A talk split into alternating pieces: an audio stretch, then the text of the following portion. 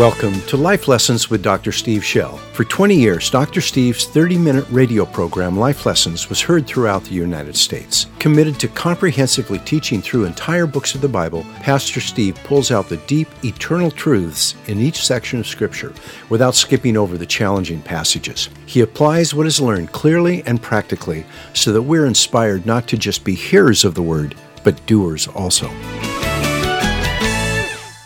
I think it's 113 or 14 sermons uh, that, uh, through the Gospel of John. Uh, I, I, t- I tend to preach through, the, through a book of the Bible, and I just preach and, and I, I, write the, out the daily Bible study, which is in a sense a commentary, but it's me coming to grips with the text. I'm, I'm translating it and I'm commenting it on it and trying to explain it in terms that I understand it and uh, share that with you. Look, why do I do that? Some number of years ago, I got really tired of, of reading through passages of the Bible that I didn't understand. Uh, they were familiar to me. Some cases I could have memorized them or recited them to you, but I didn't really know what I was reading. You have that experience where you're reading something, it's beautiful, you're sure you believe it, but you're not sure what it said? You know? You know, there's, there's these great big terms and they're gorgeous, and yeah, whatever that means, I'm for it, you know? And, and there's just a whole lot of that experience that I've had. And I got, I, got, I got tired of it. I just thought, I don't know what it means, and I'll bet they don't either. And I thought, let's, let's actually slow this, this wagon down and let me see if I can actually understand what I'm, what I'm reading. And so I have been doing that now for many, many years.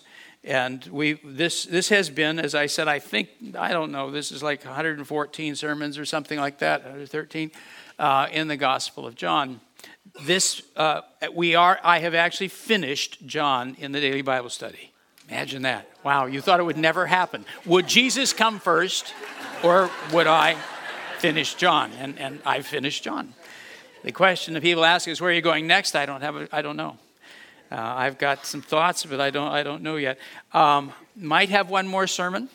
I have thought about things i've learned in the gospel of john because it's changed me I'm not the same person. I, I don't believe the same uh, after having gone through John like that. He, he just, he, like, he, he took my brains and kind of straightened them out and, and gave me a, a whole nother level of faith.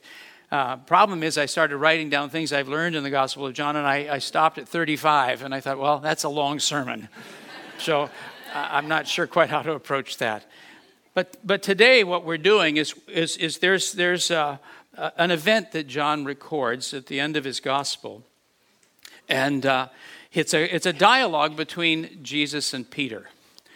The resurrected Jesus has appeared uh, there at the Sea of Galilee. Uh, his seven of the disciples had gone fishing uh, that night and had, were out in the boat. Uh, they see him on the shore. He, he has them cast the net on the, on the right side. They catch 153, what would have been tilapia, large tilapia.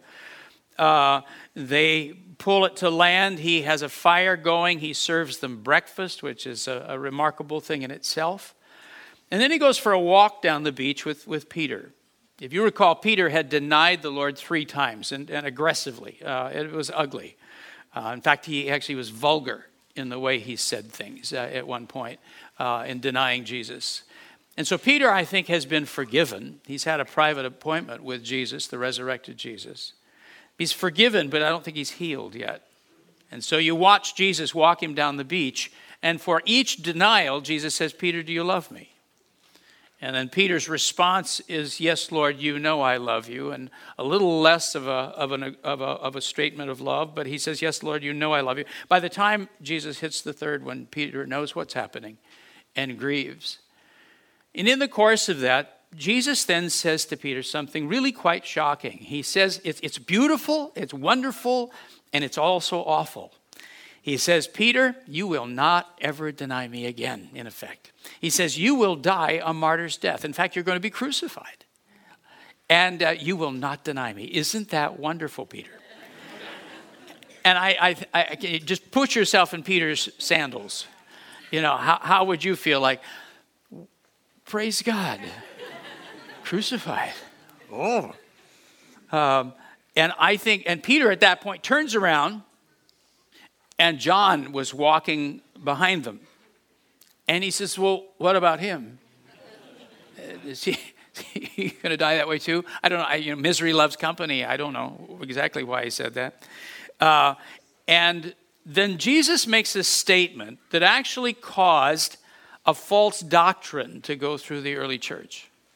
Uh, it, he, he said, If I want him to remain until I come, or till, yeah, while I am coming, actually, is the, is the Greek. If, you, if I want him to remain while I'm coming, what is that to you?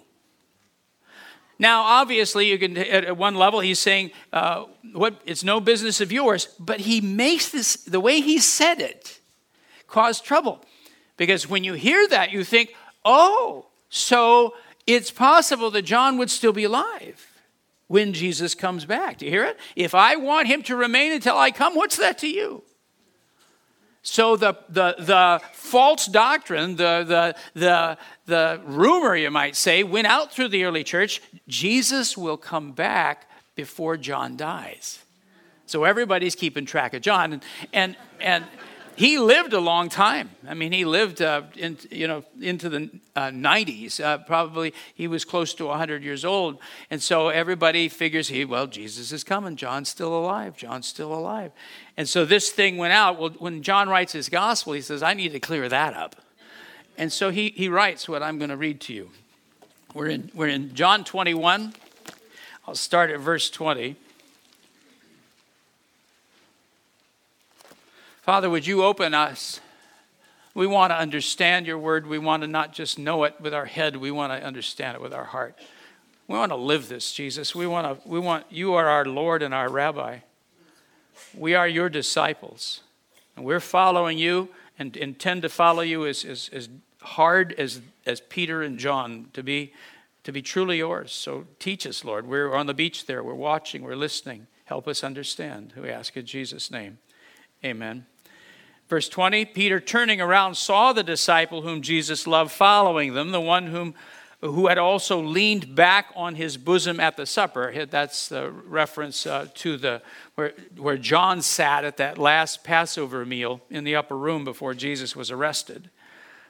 And said, Lord, who is the one who betrays you? Um, that was uh, some Peter had asked, and it was Judas who was betraying him. So Peter, seeing him, John, said to Jesus, Lord, what and what about this man?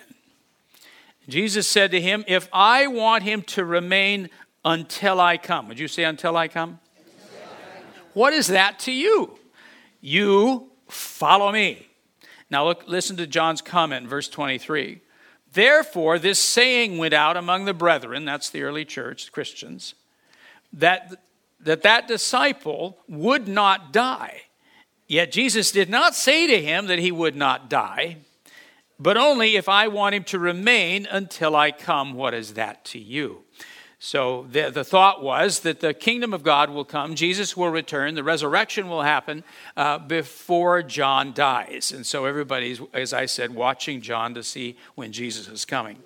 All right, so let's look at our study. Watching and waiting. I've lived through seasons in which people were absolutely sure that Jesus was coming back any day. It was very exciting, and for some, particularly the young, very disturbing. You know, you think about, oh, we all want to see Jesus any day now. Well, that's sort of true. The, there's a whole bunch of young people who are going, I hope he doesn't come back before I get married or before I find who I'm going to be, you know. And there's this whole, this whole sense of like, yeah, I want him to come back, but could you wait about 20 years? Uh, I, would like to live a little life first. There's, there's mixed feelings. Do any of you, have you recalled seasons? Have you been through seasons yourself where you just felt like any moment now Jesus could come back. And there's just this energy and excitement. How many remember such, such things? Yes, absolutely. Uh, boy, did, did, did I go through it too. Any thought of planning for the future went out the window because, after all, what was the use? The end of history as we knew it was at hand. It stirred evangelism and put the fear of God in some whose moral life had declined. No one wanted to be caught in a bad situation when Jesus returned. I, I remember uh, going through this discussion with, with a, a, pastor who was an important man in my life, and I said to him, I said, I don't, I, he, was, he wanted me to go to seminary. I didn't want to go to seminary. I wanted to be out, out for serving Jesus. And I said to him, I don't want to be in the library when Jesus returns. Didn't that sound good? You know, talk about spiritual. Didn't move him at all. He looked right at me and said, You go to school. And I and I did. And that was that was 1971. Or no, yeah, somewhere right about there, 72. Uh, Jesus did not come back in 1972, but we were pretty sure it would at least be 73. and we were. I mean, actually, there was a season back then when it was just really alive. And uh, so every New Year's uh, sermon, uh, New Year's Day sermon, would, would be about the coming of Jesus. It's this year. You see, Israel now is a nation, and it was so many years since then, and that's one generation. And you added up the math, and you, we had it. We had it, you know? And, and uh, then there was 88 Reasons. It was 1988. You remember that? And, and then we, if you think about it, there's been these things, and we just went through a, a, sort of a rush on blood moons and, and all of that. And, and someone told me the next one is 2033. I, I, I, I, said, I asked the last service, I said, is, is, somebody must be coming out with a new theory of when he's coming back. I said, I haven't heard of it. I'm out of the loop. And so somebody came up afterwards and they said, well, and they showed me the math and 2033. So hallelujah. Come on, get ready. Here we go. Uh, but what it does is it puts all your plans on hold. I mean, who can plan when you when you when you're going up? Uh, and, and it did cause a, a level of re- real revival. There was, I've met, I don't know how many people over the years who got saved reading a book called The Late Great Planet Earth. And, and that, that book, I mean, I've, anybody in here? Yeah, that's what got you. Yes, look at that. Come, show it again. Woo-hoo. Bless Hal Lindsey. Uh, it, the book is, goes through all these prophecies and shows that Jesus is coming, and it scared the liver out of people. It, it, and it did. It, we, all of us like, okay, and he didn't like, oh. and so you kind of minded your manners. You had to keep you, you know, he, you, you didn't want to get caught in the movies, you know, a wrong movie. You know? uh, when you know, you there you are going, how am I? And the, and the, and the top of the theater opens up, and there's Jesus. You know, you, you didn't want to get caught in that situation. So people got saved. They cleaned their act up. I mean, it, it had a it had a real uh, effect. I've also lived through seasons in which believers were not confident that Jesus was going to return very soon. Uh, we watched the, the news headlines for signs to determine where we were in God's prophetic timetable. And it seemed that most of the signs we saw were bad. Uh, the world seemed to be headed into the last days, and we tried to decipher who the Antichrist was. And we spent a good deal of time with that. We decided it was Henry Kissinger. And, poor guy you know, uh, because if you took the if you took the the Hebrew equivalent of his name and added that up as numbers, it came to six six six. Come on. Yes, if he weren't dead, I'd still think it was him. You know, no. So anyhow.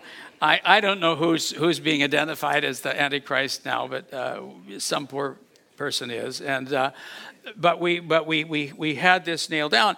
But I, have you been in services where they pull out a huge prophetic chart and they begin to show you where on the prophetic timeline you are and the events that need to still take place?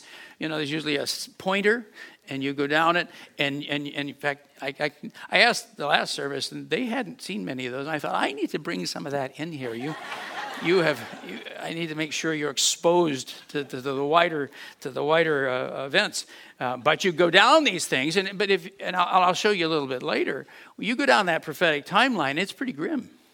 It, it goes from bad to worse, and so you can get a very sour attitude, like whoa, we're in the last days, and you know what comes next, you know, and it, it's just like we're waiting for for whatever it is to fall, and I won't go any further with that. Uh, so so much debate over arose over the interpretation of certain passages of Scripture uh, that many people were left feeling unsure of where we were in God's plan. The problem is, the more you get into that stuff, everybody's got a different theory. And, and that ambiguity seemed to reduce the fear of God in some because Jesus' coming was, well, it wasn't going to be for another 100 years or 200 years at least, you know, and this had to happen and this had to happen and this had to happen. It was so far out in the distance, it just kind of makes it become uh, not very significant. His, his coming felt too distant to worry about. So it seems that we vacillate Sometimes we're waiting for him to arrive at any moment, and sometimes we're watching for prophetic signs and don't expect him in our lifetime. And the uncertainty of it all makes us want to ask does it really matter? Why don't we simply leave that topic to the Bible scholars and trust that Jesus will come when he wants to? Have you ever heard anybody talking about the tribulation? They say there's the pre trib rapture, there's the post trib rapture, there's the mid trib raptures, but I believe the pan trib. And they say it means it'll all pan out in the end. Have you heard that? Yeah. And it always gets a laugh. And, uh, but there's a whole lot of pastors I know who that in effect is their theology. Like, I don't know what to do with this. Whenever he, he I, I, I, I'm a Christian, I trust he knows that, and he'll, he'll pull me out of here when it's time. But it does matter. As we'll see today, the Lord wants us to live with an attitude of expectation. Would you say attitude of expectation? As well as an attitude of endurance. Say an attitude of endurance. There's two things there expectation and endurance.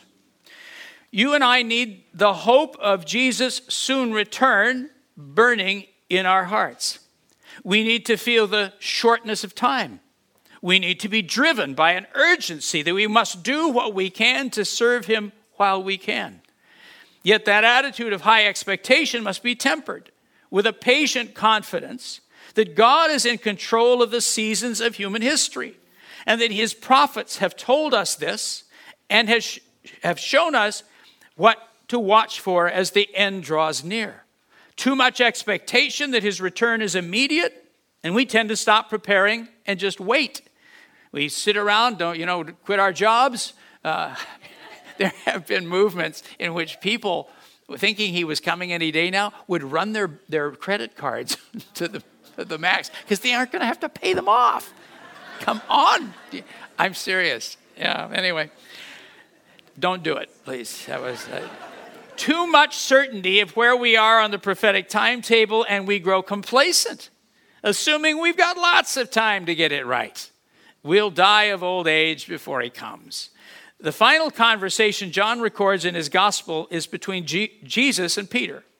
It contains both an assurance that Peter will live long enough to grow old and a suggestion that Jesus might return during John's lifetime. Peter is commanded to pastor Jesus' followers and then told that when he's old, he will be martyred. Yet when Peter asks what will happen to John, Jesus replies that John might not die before he returns to set up his kingdom. Both of the attitudes that we've just discussed were present in that conversation. Peter is given a prophetic word that Jesus won't return during his lifetime. But then Jesus implies that he might return during John's lifetime. And I don't think that's an accident. I think Jesus intended to teach both attitudes. He wanted Peter to prepare himself for a lifetime of faithfulness. He also wanted him to live as if Jesus was coming very soon. Do you see that? Two opposing, apparently contradictory attitudes. I think we need them both. I think that's what he's teaching us. And I'll show you every time Jesus talks about his coming, he includes both prophetic signs and a prophetic timetable and the expectation I could come at any moment. Therefore, the, the, are, the, there are two ways of living out our faith. One is to prepare ourselves spiritually so we can be faithful for a lifetime, and the other is to wait expectantly for Jesus' soon return. Those two attitudes seem at odds with one another. You would think that a person would have to choose between them. But in the final conversation by the lake, Jesus deliberately left his disciples with both attitudes. He wanted them to keep waiting and watching. Would you say waiting and watching?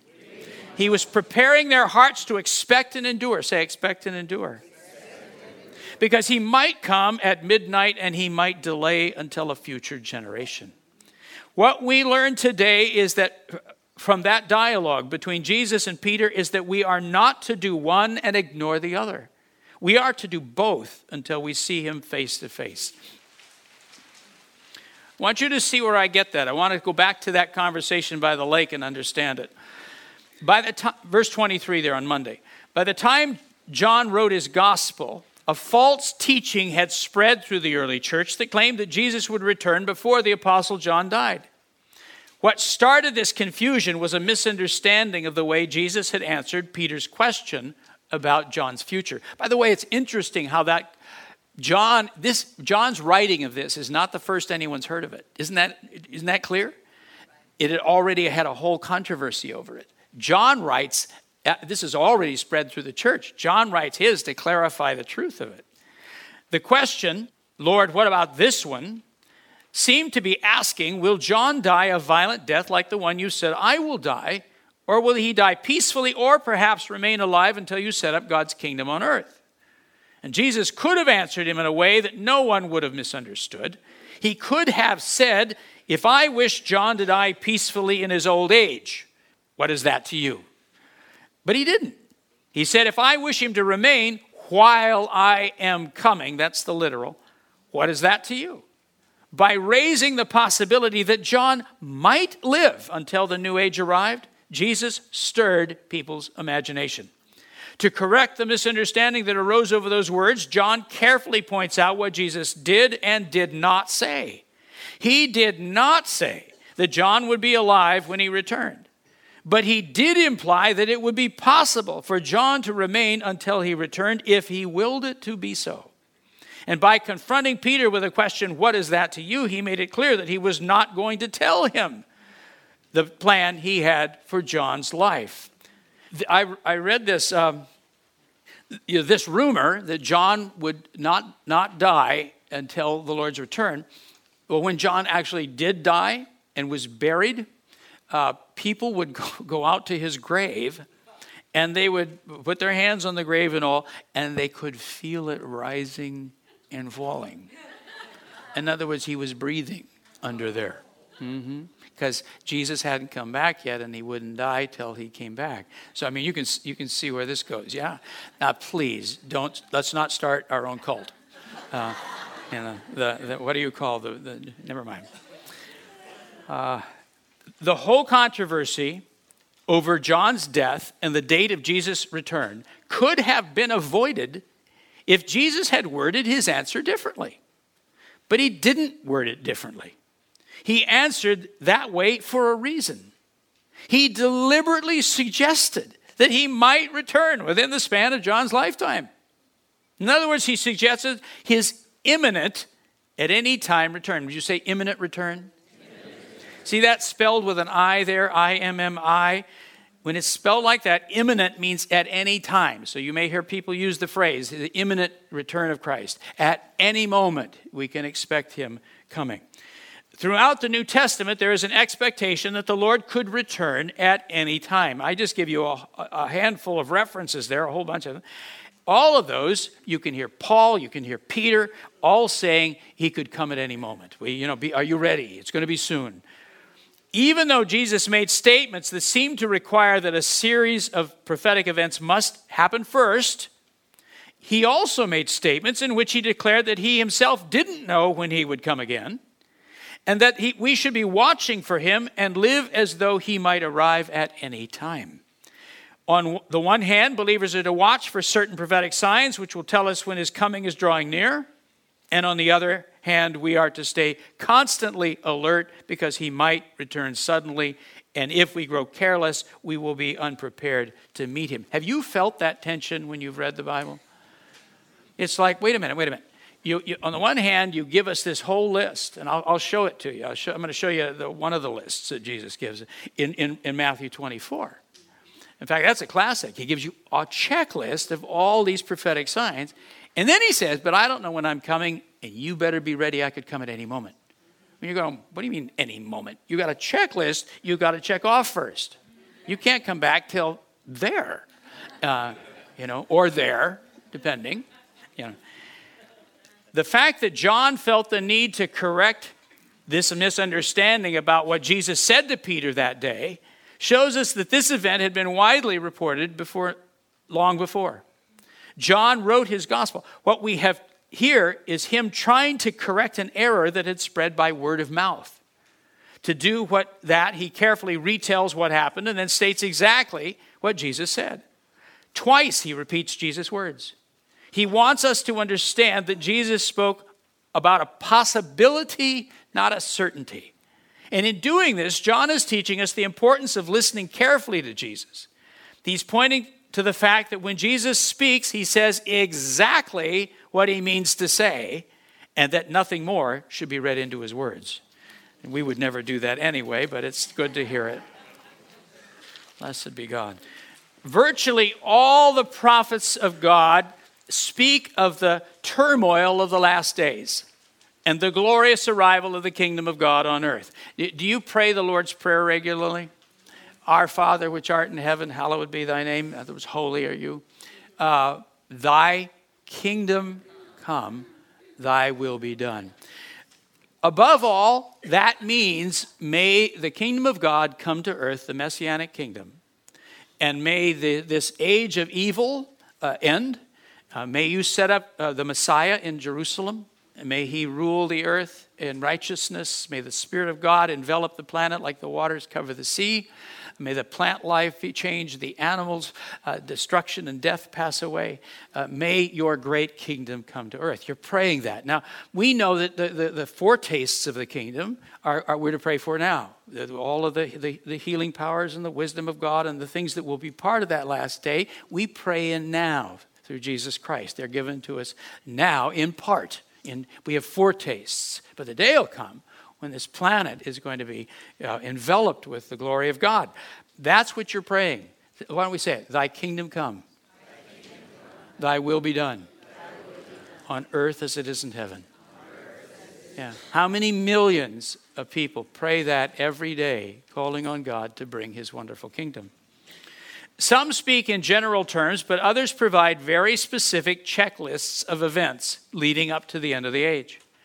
And no one does this more boldly than Jesus Christ himself. On several occasions, he gave his disciples a list of signs to watch for, which would indicate that his coming at the end of the age was near. Here is an example. Listen, now, watch, look at this checklist. And I just wrote it out in here so we didn't have to turn anywhere. The disciples came to him privately, saying, Tell us, when will these things happen? And what will be the sign of your coming at the end of the age? Is that clear? And Jesus answered and said to them, Now, notice what he didn't say, I could come any time. Whose knows?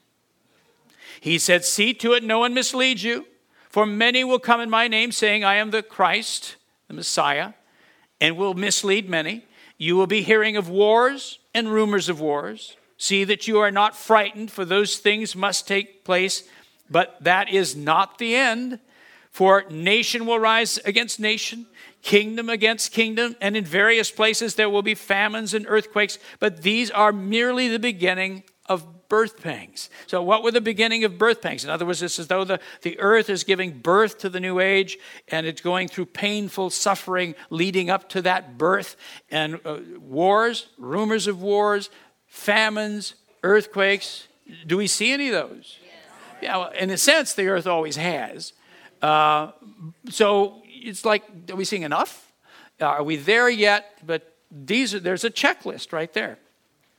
Then they will deliver you to tribulation.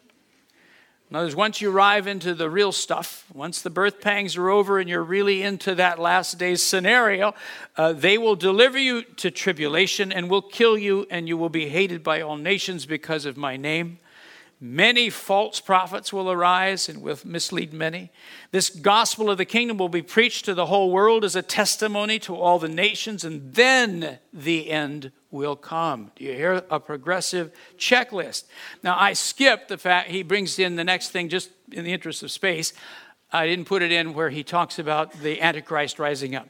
Antichrist will take his seat in the temple, all of this, he'll begin, the, the persecution, the vicious persecution of, of, of, believers will take place.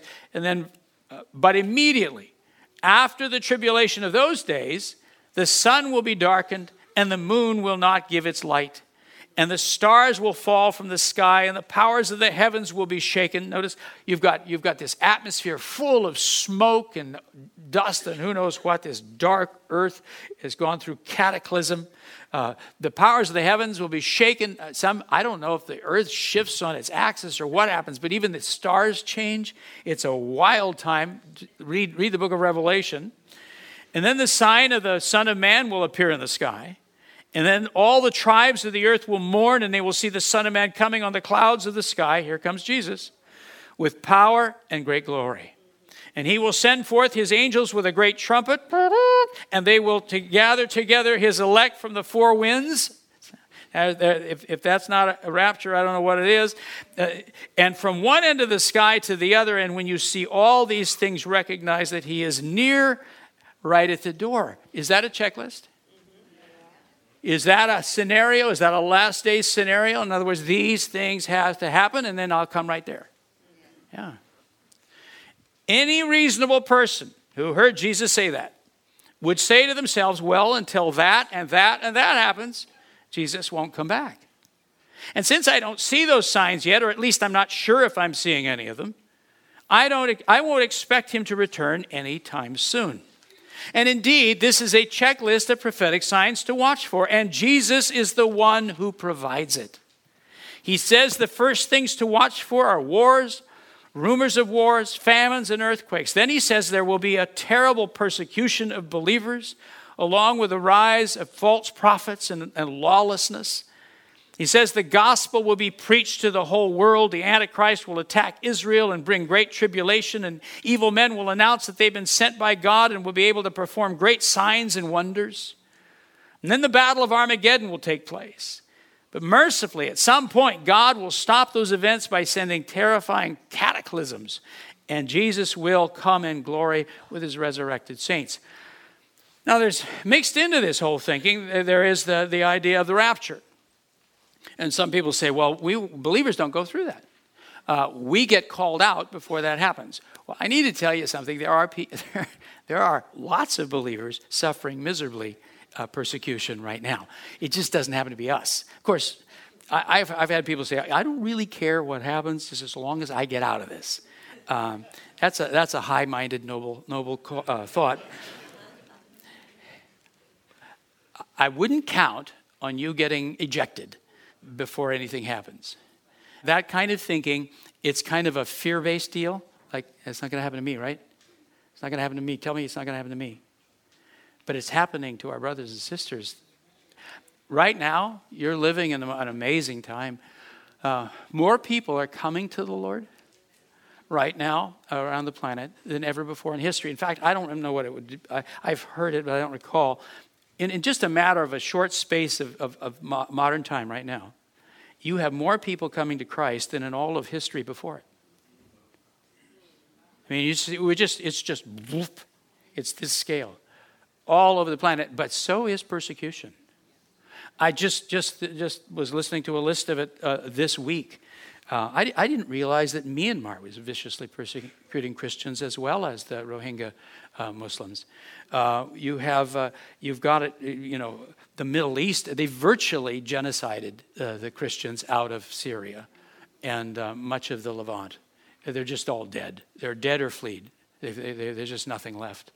Uh, I pray all the time for uh, Yazidis, and, and anyway, uh, you, you've, got, you've got more people dying for Christ. India is a terrible place. I mean, excuse me, I shouldn't have said that, uh, given the fact we've got uh, friends there.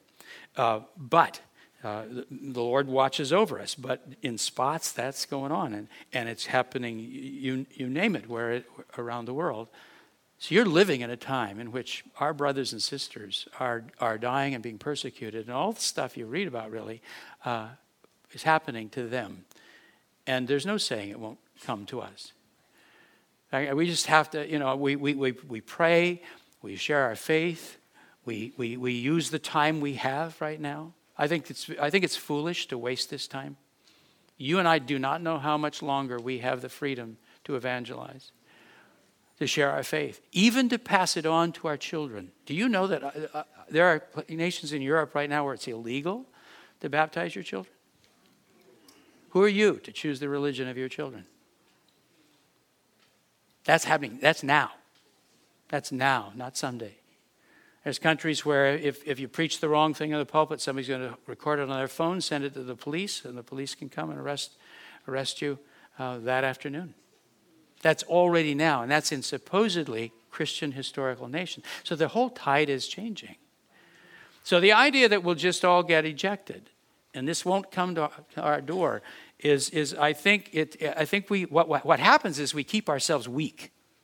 You see, once I look at that prophetic scenario and I go, okay, whew, that I, I, I could be living in that at some point here. Maybe I already have begun.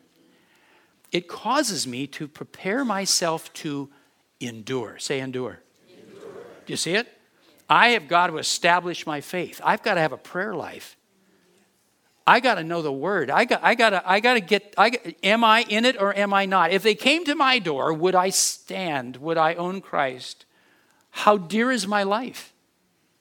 It, all of us have to face those kinds of questions. There's a, there's a toughening, you might say, or a, a strengthening that has to go inside us. Like, look, I'm going to belong to Him regardless. My eternal life I will not give to anyone for a few more years on this planet. It becomes a deep, deep decision that, that comes out of the gut. So he gives us these scenarios. And that's what he's doing by telling us those things. He's not being silly. He's saying, here's what will happen. Are you, and you, you must brace for this. Most of the list is discouraging. Until somewhere in the middle of the Battle of Armageddon, uh, the earth's future goes from bad to worse. Only at the height of that battle does the Son of Man finally appear in the sky. Prophetic passages like these warn us of what lies ahead and encourage us to prepare ourselves to endure through growing opposition. And we should, but Jesus gives us more than prophetic signs. I feel my obligation as a pastor is, is, is to do both is to prepare you and me for whatever lies ahead. I come from a family in which our, our, our, our, our, theology, you might say, is if you prepare for the worst, you'll be happily surprised if it isn't. You know, but but to do that, I purposely at times take on particular subjects in the sermons that I know is it's the last thing you do in a seeker sensitive church, you know, kind of thing. It, I'm not, but I'm not trying to be cute, nor am I trying to be bravado. I just realize we have to look at these truths, or you and I uh, will not have the resilience to stand in what's in front of us. Can, can you worship without a band? Can, can you worship without a CD? Oh, now we're really out there. Can, can, I mean, can, is, is it, is it what, what if it isn't the right, I mean, can you, what if you just sat four of you in the front of a truck? Could you still worship? Could you, would, would you know how to study the word? Would you be able to feed your spirit and establish? Because our brothers and sisters all over the planet are doing this. They're having to come different ways to church, one at a time, and just come in just as casually as possible uh, to gather if they gather. It's dangerous for them to gather. So there's an awful lot of worship going on in the front seat of a truck or, or a rickshaw or of a, you know, an ox cart. It's going on all over the world right now. Can you do that? Or do we have to have all these trappings? And if we have to have, not, I can't worship without the band and without, without smoke and without, without the, with the, the right stuff and only certain songs. You are going to be so fragile you have no resilience. You're a delicate flower. You're a hothouse flower. The, the, the, minute you get exposed to the weather of the, of the, of the outside, you're going to crumble. You have no strength in you. We have to have a certain resilience and strength. And that's what Jesus is telling us. Why? It's why he puts these things in front of us. There is a resilience we must have, a decision that's made, and a depth that we work in our own lives. But it's not, that's not all he says. He gave us more than prophetic signs. Remain alert. He also told us to remain alert because he said we don't really know when he will come again. In fact, he said, even when he, even, even he didn't know the day or hour of his return. Would you read that uh, quote with me? But of that day and hour, no one knows, not even the angels of heaven, nor the Son, but the Father alone. Well, you, what do you mean? We got a checklist. Once we start locking in on this thing, what do you mean we don't know? Based on the fact that Jesus might come at any moment, he warned us to be on the alert, for you do not know which day your Lord is coming. For this reason, you must be ready. For the Son of Man is coming at an hour when you do not think he will.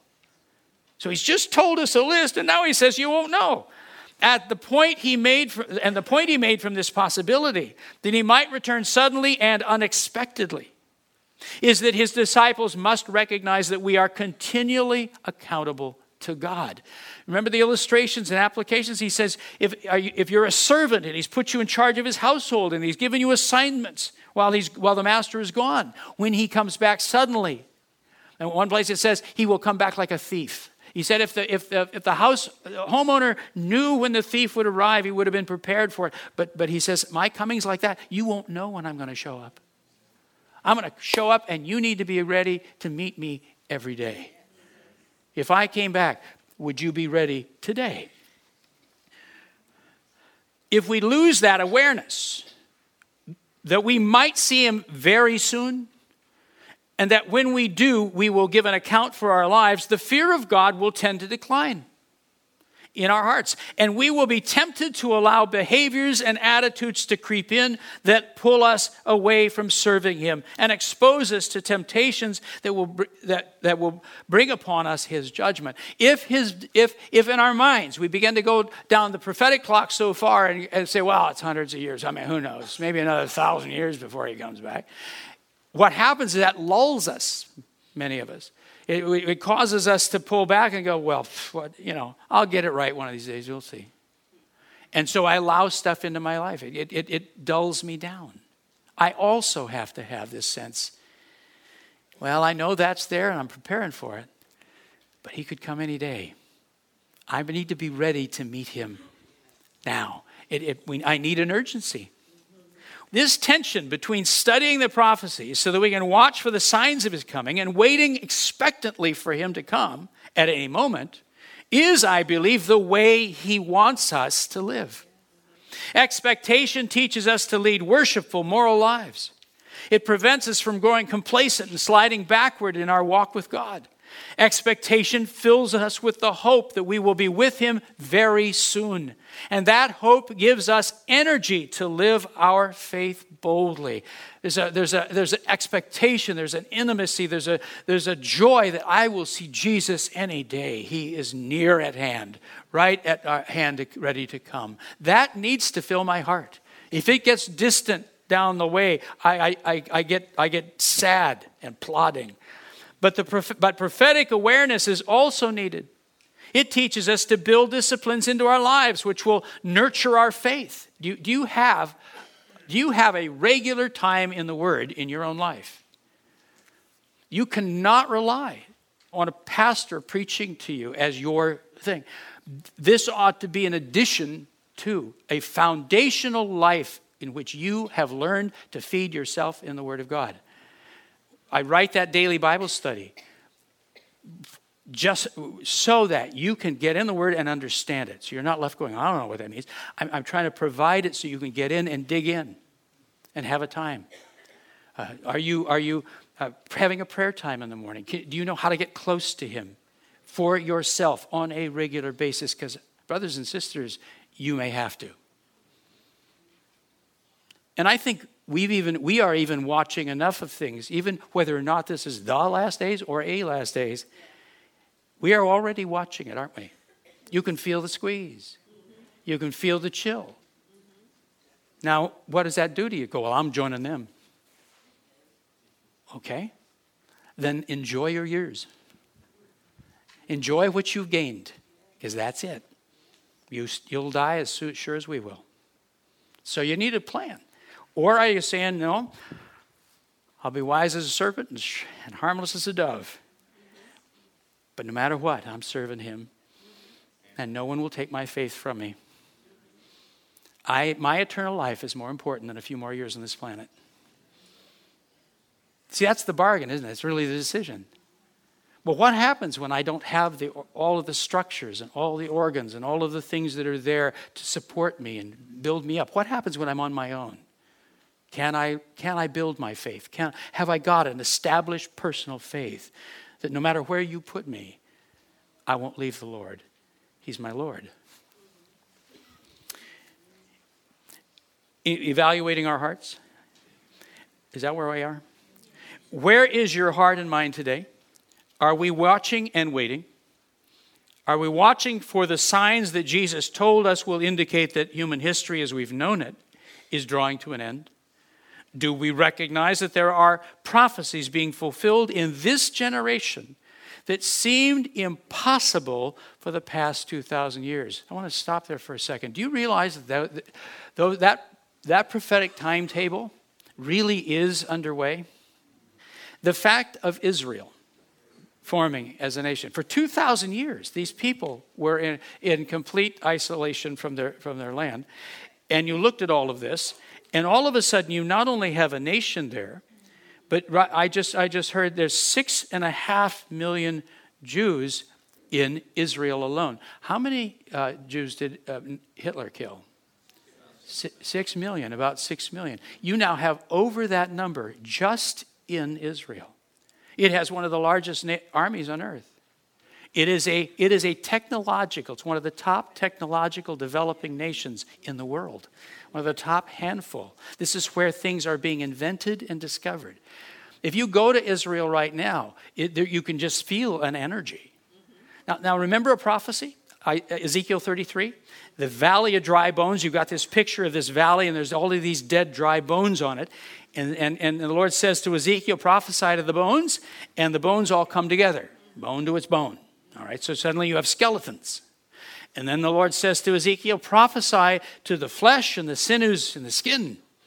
And so he prophesies, and all of a sudden now you have a valley covered with uh, these, these dead bones are covered with muscles and skin, and there's their, their bodies. So there's a strength now that's come back into it. You're watching that go on right now. The bones have been gathered and are continue to be gathered and they are now covered with flesh and sinews. And then he says, and now prophesy to the breath. Prophesy, uh, and, and Ezekiel he says, prophesy to the breath and say to the breath, Come from the four winds, O breath, and breathe on these slain that they may live. And, and Ezekiel says, and I, and I prophesied, and they stood, and they came to, a to life and stood on their feet, a mighty army. Exceedingly great army is what he says. An exceedingly great army. That is one more step. So you're watching this, this rise up, and it's happening uh, right now. Uh, I mean, right? What, what it, the United States is recognizing Jerusalem as the capital of Israel. All kinds of things. You can, whatever your politics are, beside. Uh, you cannot, under, cannot misunderstand that the Bible does indeed say that He will regather His people. It just does, and that that nation will be raised again. You're living during that. You're living during that time. It's happening right now. So when we talk about those prophetic timetables, they are already ticking. I don't know where we are on it exactly, but I'm telling you, it's ticking already. Those, those, those things are happening. But the last thing Ezekiel is told to prophesy he says, is, is that the Spirit of God would come and fill them. In other words, the baptism of the Spirit, the power of God would come over, and there would be spiritual life. And so we can expect a great revival will, will take place, not only in Israel and Judaism, and in the church. And in the church, because we are grafted in. Whether you like it or not, you are grafted in and you are a Jew in God's thinking. You are part of this olive tree of his people that goes back to Abraham. You are part of that. You are joined into that. Praise the Lord. Anyway, are we like the sons of Issachar? People who understand the times with knowledge of what God's people should do. Don't you love that phrase? It says, the sons of Issachar, they were men who understood the times with knowledge of what God's people should do. Are we like that? Instead of running and hiding because of what we see, Are we lifting up our heads because our redemption is drawing near? And are we waiting for Jesus, expecting to see him at any moment? Are we faithfully serving in our assignment, knowing that our Master might come when we do not think he will? That morning by the Sea of Galilee, Jesus told Peter two truths that on the surface sound like they are in conflict with one another. He told him, I won't come in your lifetime, but I might come soon. And when we look at Jesus' teaching elsewhere, those two truths are always present. Check it out. He points out that God is moving down a prophetic timetable, but then he also warns that he could return at any moment. Those two truths are not in conflict, but are needed to accurately picture reality. They teach us to expect and endure, to watch and wait. And when we read what Peter wrote in his old age, we find that he learned those truths very well. I'm going to read to you from 2 Peter Uh, just a, a little bit. I won't go long, but listen to this. This is Peter. He's in his old age. He is will not long from this be crucified. He's in Rome. And he's writing to the church. And so the old Peter, just as I said, literally, just maybe a year or so, who knows, before he's crucified, he says this. He says, Beloved, I, this, I'm chapter 3. This second letter I'm writing to you, in which I'm stirring your sincere mind, that you should remember the words spoken beforehand by the holy prophets. He begins to go to the prophetic checklist.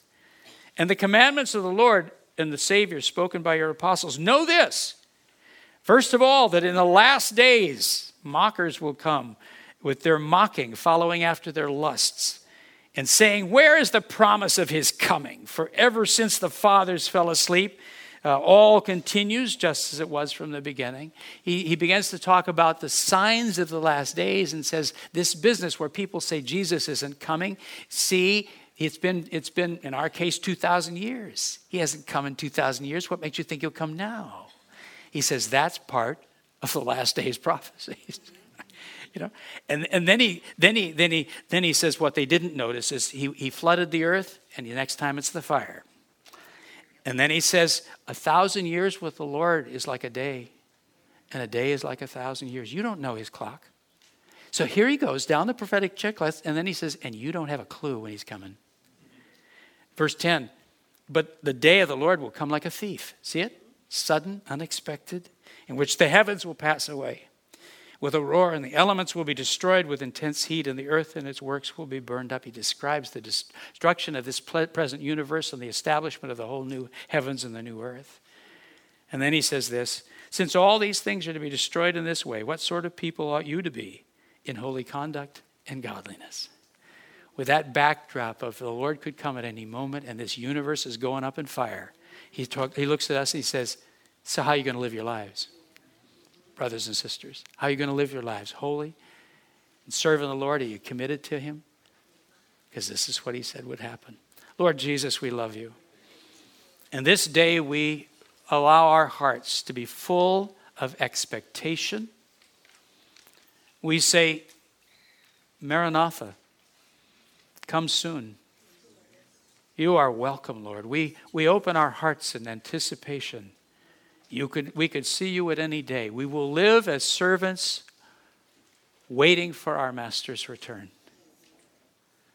But Lord, you've also given us understanding prophetically. You have shown us the markers of the last days, and they've already the clock's ticking. We're already we're in some level of it now. It has to be. And we bless you for this. We honor you, Lord, that we can live in these days. And so we resolve to set our hearts for the long haul to endure and to be, to be firm in our faith and resolved to hold our faith in you as the greatest treasure we have, that we will give to no one.